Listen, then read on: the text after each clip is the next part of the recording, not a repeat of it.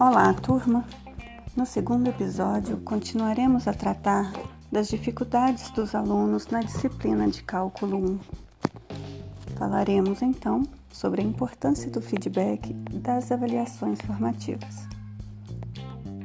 Pensadores da educação entendem que o feedback dado aos alunos sobre o seu desempenho nas avaliações é determinante para ativar os processos cognitivos e para a melhoria de atitude e postura que colaboram para o desenvolvimento formativo do aluno.